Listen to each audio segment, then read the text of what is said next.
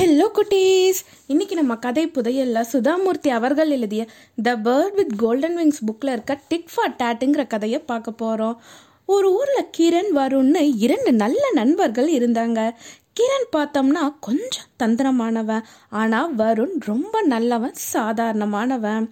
ஒரு தடவை ரெண்டு பேருமே வெளியில் போய்கிட்டு இருந்தாங்க. அப்படி போய்கிட்டே இருக்கும்போது மழை பொழிய ஆரம்பிச்சது. ரெண்டு பேருமே ஒரு ஆலமரத்துக்கு அடியில் நின்னாங்க. அவங்க நின்றுட்டு இருக்கும்போது ஒரு பெரிய ஓட்டையை அந்த மரத்தில் கவனிச்சாங்க. அந்த ஓட்டைக்குள்ளார பார்த்தா ஒரு பானை இருக்கு. அந்த பானை பார்த்தோம்னா இருக்க எதுலேயோ மூடி இருந்தது ரெண்டு பேருமே அந்த பானையை எடுத்தாங்க. அந்த பானைக்கு மேலே இறுக்கமாக மூடியிருந்த மூடியையும் திறந்து பார்த்தாங்க. பார்க்கும்போது அந்த பானை முழுக்க தங்கத்தால் நிரம்பி இருந்தது. ரெண்டு பேருமே போகும்போது இந்த பானையில் இருக்க தங்கங்களை ரெண்டாக பங்கு போட்டுக்கலான்னு முடிவு செஞ்சாங்க. இருட்ட ஆரம்பிச்சதுனால அதில் எவ்வளவு தங்கம் இருக்குன்னு அவங்க கவனிக்கவே இல்லை. ரெண்டு பேருமே அந்த இரவை அந்த மரத்துக்கடியிலேயே கழிக்கலாம்னு முடிவு செஞ்சாங்க. நடு ஜாமத் நேரம் வருண் நல்லா தூங்கிக்கிட்டு இருந்தான். கிரண் எழுந்து அந்த பானையில் இருக்க எல்லா தங்கத்தையும் தன்னோட பைக்குள்ள நிரப்பிக்கிட்டா. பதிலுக்கு அந்த பானை முழுக்க கற்களால் நிரம்பி மூடி போட்டு மூடிட்டான். அதுக்கப்புறமா அவன் தூங்க போயிட்டான் அடுத்த நாள் காலையில் விடியுது. ரெண்டு பேருமே எந்திரிச்சாங்க. பானையை திறந்து பார்க்கும்போது ஒரே கல்லாக இருந்தது. வருணால நம்பவே முடியல. எப்படி இந்த தங்கம்லாம் இப்படி கல்லாக மாறினது? தங்கம் என்னாச்சின்னு தெரியலையே அப்படின்னு அதிர்ச்சியாக இருந்தான். கிரண் சொன்னா ஒருவேளை இது மாயாஜால பானையாக இருக்கும்? அதனால தான் இதில் இருந்த தங்கம் எல்லாம் மாயமாக மறைஞ்சு போயிடுச்சு. இந்த பானையில் இருக்க தங்கம் நமக்கில்லை போல. வேணாம் இந்த பானை இங்கே வச்சிடு. இந்த பானையால் நமக்கு ஏதாவது ஆபத்து வந்துட போகுது.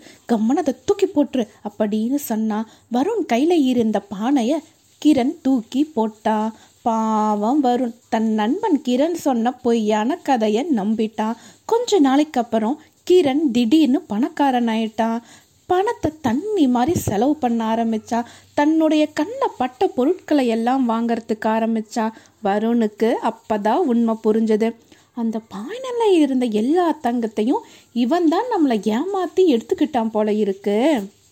நம்மளை இப்படி முட்டாளாக்கிட்டானே இவனுக்கு நல்ல பாடத்தை கற்பிக்கணும்னு நினச்சான். வருண் நகரத்துக்கு போய் கலை நிபுணர்கிட்ட கிரண் மாதிரியே ஒரு சிலையை செய்ய சொன்னா அவரும் செஞ்சு கொடுத்தாரு. அந்த சிலையோட ரெண்டு குரங்குகளையும் வாங்கிட்டு வீட்டுக்கு வந்தா. தினமும் அந்த குரங்குகளை சிலை மடியில் உட்காந்து சாப்பிட்ற மாதிரி பயிற்சி கொடுத்தான். கொஞ்ச நாளுக்கு அப்புறம் அந்த குரங்குகள் அந்த கிரண் மாதிரியே இருக்க சிலை மேலே உட்காந்து தான் சாப்பிட்றதுக்கு விருப்பப்பட்டது. அது ஒரு பழக்கமாகவே அவங்களுக்கு மாறிடுச்சு. வருண் தன்னுடைய திட்டத்தை செயல்படுத்த ஆரம்பிச்சா. கிரணுடைய மகளையும் மகனையும் வீட்டுக்கு விருந்துக்கு அழைச்சான் கிரணுடைய பசங்களுக்கு வருண்னா ரொம்ப இஷ்டம். அதனால சந்தோஷமா வருண் வீட்டுக்கு போனாங்க. அங்க வருண் நடந்ததை எல்லாம் சொன்னா. தன்னோட திட்டத்துக்கு ஒத்துழைக்கவும் கேட்டுக்கிட்டா. பசங்களும் சரின்னு சொன்னாங்க. சாயங்காலம் ஆயிடுச்சு. பசங்க இன்னும் வரலையேன்னு கிரண் வருத்தப்பட்டான். சரி நம்ம வருணோட வீட்டுக்கே போலான்னு வருண் வீட்டுக்கு போறான். வருண் அன்பா உபசரிக்கிறான் உட்கார சொல்றா. டீ கொடுக்குறா.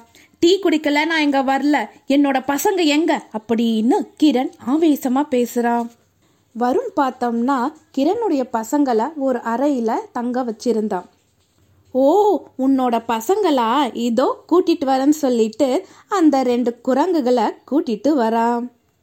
கிரணை பார்த்த உடனேயே அந்த ரெண்டு குரங்குகளும் அந்த சிலை தான் நினச்சிக்கிட்டு கிரணுடைய மடியில் உட்காந்துக்கிட்டு சாப்பாட்டுக்கு தயாரானது. கிரனோட மடியில் உட்காந்துக்கிட்டு அவனுடைய பாக்கெட்டை எல்லாம் ஆராய்ஞ்சிக்கிட்டு இருந்தது. ஏதாவது சாப்பாடு பொருள் கிடைக்குமான்னு பார்த்துக்கிட்டு இருந்தது. கிரணுக்கு கோபம் வந்துருச்சு. வருண் இந்த குரங்குகளை என்கிட்ட வர வேணான்னு சொல்லு. அதை எடுத்துட்டு போ. இல்லைன்னா நான் அரசர்கிட்ட சொல்லிடுவேன் அப்படின்னு கோவமா கத்துனா. வருண் அவனை சமாதானப்படுத்துறான் நண்பா உன்னுடைய பசங்க உன் மேல உக்காந்துருக்காங்களே. உன்னால அடையாளம் கண்டுபிடிக்க முடியலையா? எவ்வளவு தைரியம் இருந்தா இந்த குரங்குகளை காமிச்சு என்னுடைய பசங்கன்னு சொல்லுவ. அப்படின்னு கோவமா கிரண் கத்திக்கிட்டு அந்த ரெண்டு குரங்குகளையும் தள்ளி விடுறான்.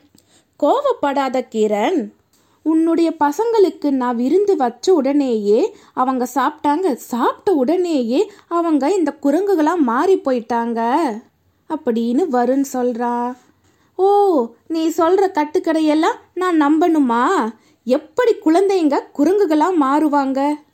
அப்படின்னு கிரண் கேட்டா வருண் சிரிச்சுக்கிட்டே சொன்னா எப்படி தங்கமெல்லாம் கல்லா மாறுனதோ அந்த மாதிரிதான் அப்படின்னா கிரணுக்கு உண்மை புரிஞ்சிருச்சு வருண் என்ன சொல்ல வராங்கிறத புரிஞ்சுக்கிட்டான். அவனுக்கு ரொம்ப அவமானமா இருந்தது. நான் பண்ணது தப்புதான் நான் உனக்கு சேர வேண்டிய தங்கத்தை உனக்கு கொடுத்துட்றேன்.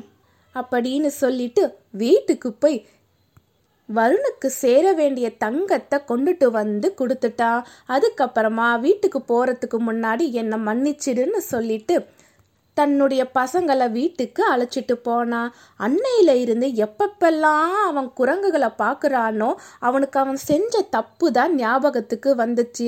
அவனுக்கு ஒரே குற்ற உணர்ச்சியா இருந்தது. அதனால அவன் தந்திரமா எதுவும் செய்யறதில்ல. யாரையும் ஏமாத்துறதும் இல்லை. நியாயமா நடக்கிறதுக்கு ஆரம்பிச்சான். இந்த கதை உங்களுக்கு பிடிச்சிருந்ததா குட்டீஸ்? பாய்!